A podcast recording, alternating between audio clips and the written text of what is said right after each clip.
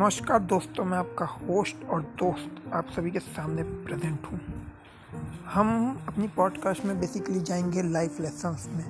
Basically life को कैसे जिया जाए ये कोई नहीं बताता है, हम अपनी पूरी पॉडकास्ट में लाइफ लेसन्स में ध्यान देंगे।